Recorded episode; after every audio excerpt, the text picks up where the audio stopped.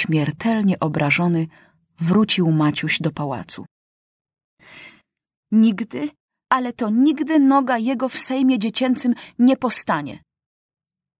Taka czarna niewdzięczność, taka zapłata za jego pracę, jego dobre zamiary, jego podróże, w których omal nie postradał życia, jego bohaterską obronę kraju. Czarnoksiężnikami ich robić, lalki im dawać do samego nieba, głupcom takim. Szkoda, że zaczął to wszystko. Dach im przeciekał, jedzenie było niedobre, zabaw nie było. A w jakim państwie dzieci mają taki ogród zoologiczny? A mało było fajerwerków, muzyki wojskowej? Gazetę dla nich wydaje, nie warto było. Ta sama gazeta jutro obwieści całemu światu, że go kotem Burkiem i Maciusiem Kanarkiem nazywali. Nie, nie warto było. I Maciuś kazał powiedzieć, że ani listów dzieci czytać nie będzie, ani po obiedzie audiencji nie będzie. Nie chcę dawać więcej prezentów. Dosyć. Maciuś zatelefonował do prezesa ministrów, żeby zaraz przyjechał w bardzo ważnej sprawie. Chciał się poradzić, co robić. Proszę mnie połączyć z prywatnym mieszkaniem prezesa ministrów. A kto mówi? Król. Prezesa ministrów nie ma w domu, powiedział prezes ministrów, nie wiedząc, że Maciuś pozna go po głosie. A przecież pan ze mną rozmawia teraz? Mówi Maciuś przez telefon. Ach, to wasza królewska mość. Ach, przepraszam bardzo. Ale nie mogę przyjść, bo jestem chory i zaraz położę się do łóżka. Dlatego mówię, że mnie nie ma w domu. Maciuś odłożył telefon. Kłamie, mówi chodząc po gabinecie wzburzony. Nie chcę przyjść, bo już wie o wszystkim. Nikt mnie już teraz nie będzie szanował, śmiać się ze mnie będą. Ale lokaj zameldował wizytę Felka i dziennikarza. Prosić, rozkazał Maciuś. Przyszedłem zapytać się waszej królewskiej mości, jak mam napisać w gazecie o dzisiejszym posiedzeniu proparu. Można nic o tym nie pisać, ale będą plotki. Więc może napisać, że posiedzenie było burzliwe, że baron von Rauch podał się do dymisji, to znaczy, że się obraził i nie chciał już być ministrem. Ale król się nie zgodził i baron von Rauch zostaje ministrem i król mu daje order. A o mnie co pan napisze? Ależ nic. Przecież o takich rzeczach się nie pisze, bo to nieładnie. Najtrudniejsza sprawa, co zrobić z Antkiem. Antek jest posłem, więc nie można mu dać batów. Posłowie mogą się pobić między sobą, ale rząd nie ma prawa im nic robić, bo są nietykalni. Zresztą dostał już od klu-klu i może się uspokoi. Maciuś był bardzo zadowolony, że nie napiszą w gazecie, że Antek się z niego śmiał. I chętnie Antkowi przebaczył.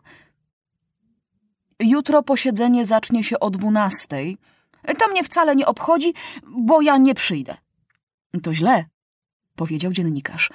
Mogą pomyśleć, że wasza królewska mość się boi. Więc co robić? Przecież jestem obrażony, mówi Maciuś ze łzami w oczach to przyjdzie delegacja posłów przeprosić waszą królewską mość. Mm, dobrze, zgodził się Maciuś.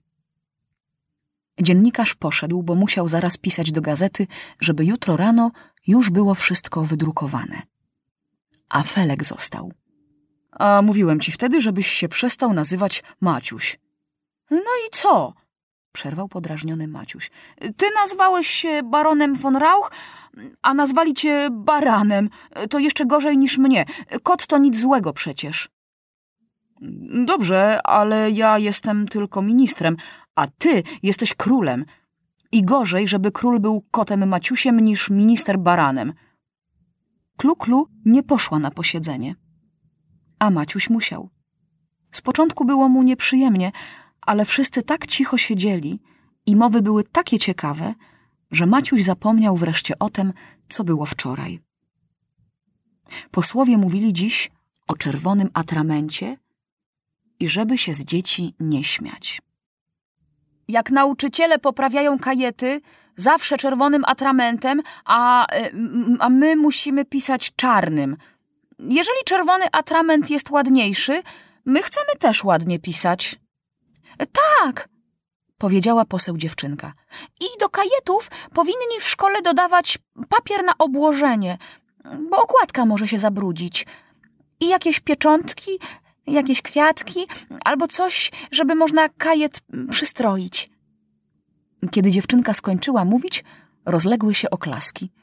W ten sposób chłopcy chcieli pokazać, że wcale nie gniewają się na dziewczynki, a wczorajszą awanturę zrobiło tylko kilkunastu łobuzów. A jeżeli na parę setek posłów jest garstka łobuzów, to wcale znów nie tak dużo. Bardzo długo mówiono, że dorośli śmieją się z dzieci. Jak się o coś zapytać albo coś zrobić, to albo krzyczą na nas i złoszczą się, albo się z nas śmieją. Tak być nie powinno. Dorośli myślą, że wszystko wiedzą, a tak wcale nie jest. Mój tatuś nie mógł wyliczyć przylądków w Australii i wszystkich rzek w Ameryce. Nie wiedział, z jakiego jeziora wypływa Nil. Nil nie jest w Ameryce, tylko w Afryce, odezwał się z miejsca inny poseł. Wiem lepiej od ciebie, tylko tak, tak, dla przykładu powiedziałem. Dorośli nie znają się na markach pocztowych. Nie umieją gwizdać na palcach i dlatego mówią, że to nieładnie. Mój wujek umie gwizdać, ale nie na palcach. A może i na palcach, skąd wiesz? Głupi jesteś. Może znów wynikłaby kłótnia, ale przewodniczący zadzwonił i powiedział, że nie wolno posłów nazywać głupcami, że będzie za to wykluczał z posiedzenia. A co to znaczy wykluczać z posiedzenia? E, to jest parlamentarne wyrażenie. W szkole mówi się wyrzucić za drzwi. Tak posłowie powoli uczyli się, jak trzeba się sprawować na Sejmie. Pod koniec posiedzenia wszedł jeden spóźniony poseł. Y, przepraszam, że się spóźniłem, mówi. Ale mama nie chciała wcale pozwolić, bo wczoraj podrapali mi nos i nabili guza. To jest nadużycie. Poseł jest nietykalny i nie mogą mu w domu zabronić iść na posiedzenie. Co to będzie za porządek? Jak jego wybrali na posła, musi radzić. W szkole też mogą zadrapać nos czasem, a rodzice nie zabraniają. Tak zaczął się spór między dziećmi i dorosłymi, a to był dopiero początek. Bo trzeba powiedzieć to, o czym ani Maciuś, ani posłowie jeszcze nie wiedzieli. Że za granicą o parlamencie dziecinnym zaczęły pisać gazety. I dzieci zaczęły coraz częściej rozmawiać w szkołach i w domu i jak im niesprawiedliwie postawili zły stopień albo się na nich gniewali, zaraz mówiły. Żebyśmy mieli swoich posłów, to by tego nie było. A w małym państwie królowej Campanelli, w południowej Europie, o coś się dzieci pogniewały i urządziły strajk. Ktoś się dowiedział, że dzieci chcą mieć, tak jak robotnicy, swój własny sztandar, że sztandar ma być zielony – więc urządziły pochód z zielonym sztandarem. Dorośli bardzo się gniewali. Nowa historia. Mało mamy kłopotu z robotnikami i ich czerwonym sztandarem, teraz się znów zacznie z dzieciakami. Tego tylko brakowało. Maciusia bardzo wiadomość ucieszyła, a w gazecie Dzieci napisany był o tym duży artykuł pod nagłówkiem Ruch się zaczyna. Pisało tam, że w państwie królowej Campanelli jest ciepły klimat i dzieci są tam bardziej gorące. Dlatego tam pierwsze zaczęły domagać się praw. Niedługo zielony sztandar przyjęty będzie przez wszystkie dzieci całego świata i wtedy dzieci zrozumieją, że nie powinny się bić. I będzie porządek. I wszyscy ludzie będą się kochali. I wcale nie będzie wojen, bo jak nauczą się nie bić jak są małe, nie będą się biły jak urosną. Król Maciuś, pisało w gazecie, pierwszy powiedział, żeby dzieci miały zielony sztandar. Król Maciuś to wymyślił i teraz może zostać królem dzieci nie tylko w swoim państwie, ale na całym świecie. Królewna Klu-Klu pojedzie do Afryki i tam wszystko wytłumaczy dzieciom murzyńskim. Będzie dobrze. Dzieci będą miały takie same prawa jak dorośli i będą obywatelami. Dzieci będą się słuchały nie tylko dlatego, że się boją, tylko że same chcą, żeby był porządek. Wiele jeszcze innych rzeczy ciekawych pisali w gazecie. I Maciuś dziwił się bardzo, że smutny król mówił, że tak trudno być reformatorem.